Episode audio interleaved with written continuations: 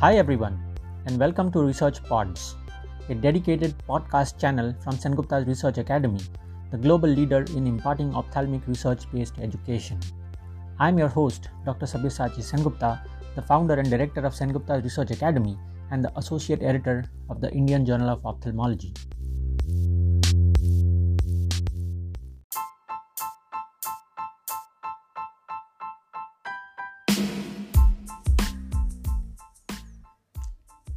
Today, we will discuss six steps that will help you successfully publish your papers. Abraham Lincoln once said, The best way to predict your future is to create it. Scientific publishing matters a lot these days.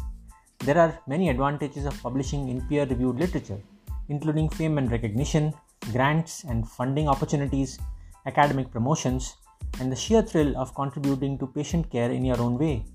However, the scientific journey of getting published requires you to follow a stepwise process, very much like learning surgery or other skills involved in good patient care. It is sometimes difficult to initiate a good research study that ultimately leads to an impactful publication in a high ranking peer reviewed journal. Have you ever wondered how some authors and groups manage to publish papers regularly? Today, I will let you in on the six key steps to successful publishing that you can adopt. Step 1 Do a good literature review and see what has not been done in your field of interest. Find lacunae or gaps in literature. This will make your paper novel and give something new to the journal editors, reviewers, and your readers to remember. Step number 2 Design your study well based on the PICO approach, where P stands for participants, I is for intervention, C stands for control group, and O stands for outcomes. Participants refer to the inclusion and exclusion criteria and your sample size. These go a long way in defining whom you are exactly studying and, more importantly, on which patient population your study results are most applicable to. So think hard and define these well. I stands for intervention and refers to what was exactly done in the study. This does not necessarily imply an invasive intervention like surgery, but has much broader implications, including the interviews conducted uh, as part of qualitative research or drugs administered in a randomized controlled trial, screening tests, etc. I'm sure you're getting the hint on what an intervention constitutes. C stands for controls, means anyone who does not have the disease condition being studied or does not receive the intervention under study. This is a crucial step in study design that provides a comparative group and helps to make your results robust. Unfortunately, this is missed by a lot of researchers and not having a control group can make your study weak. So always think about controls when you are designing a study. O stands for outcome, and as the name suggests, is the primary result that you want to study. In addition to study design, having a well defined outcome measure is critical from many angles and it helps with sample size calculation, statistical analysis and planning, manuscript writing, journal of choice, and finally, novelty and publication potential. So think long and hard about the outcome measures and define it well, including how it will be actually measured and how it will be recorded.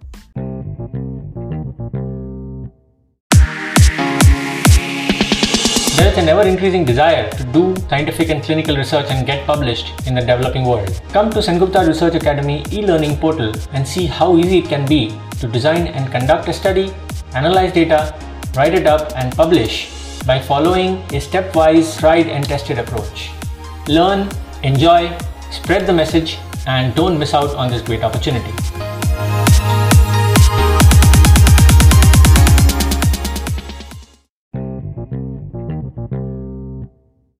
After the step 2 of PICO approach, we come to the step 3 that is, communicate with a biostatistician for sample size calculation and discussing study design and methodology it is absolutely essential to bring in an expertise of a biostatistician at the start of the study rather than after data collection. You can learn the nuances of these interactions and how to prepare for them in one of the lectures on Sengupta's Research Academy in the Biostatistics module.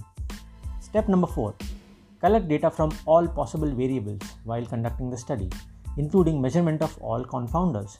For example, think carefully about how you want to record follow up durations for your study for example, it could be in days, months, or years, but be uniform.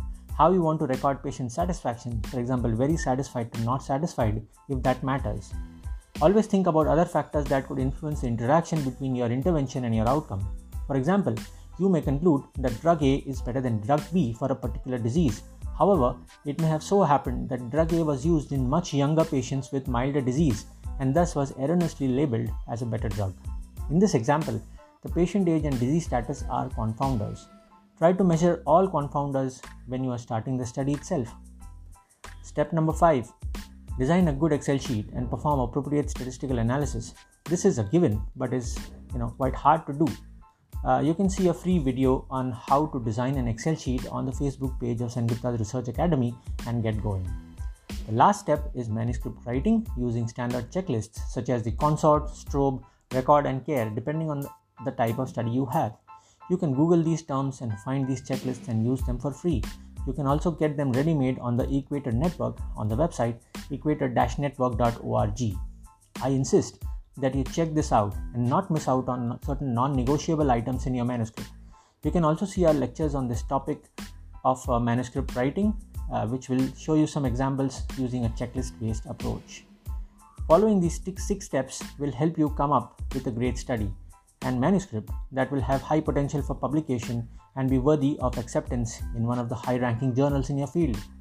Importantly, repeating these steps in every study will mean that you will not have to remember this every time, just like you don't have to remember surgical steps every time.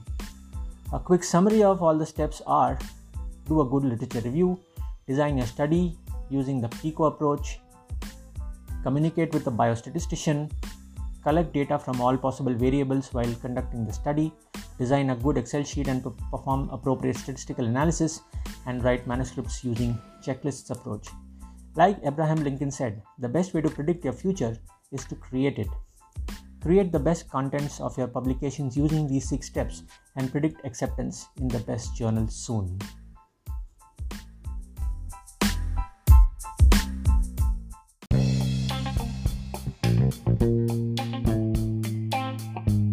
Subscribe to this podcast and support us by sharing it with your colleagues and friends.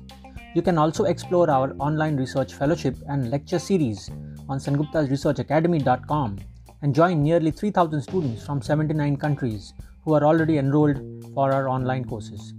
You can also watch influential episodes of Research Live, where I have conversations with legendary ophthalmologists about their research journey, and Research Bites, that are bite sized lectures on core concepts of research and biostatistics on the Facebook or YouTube channels of Sengupta's Research Academy.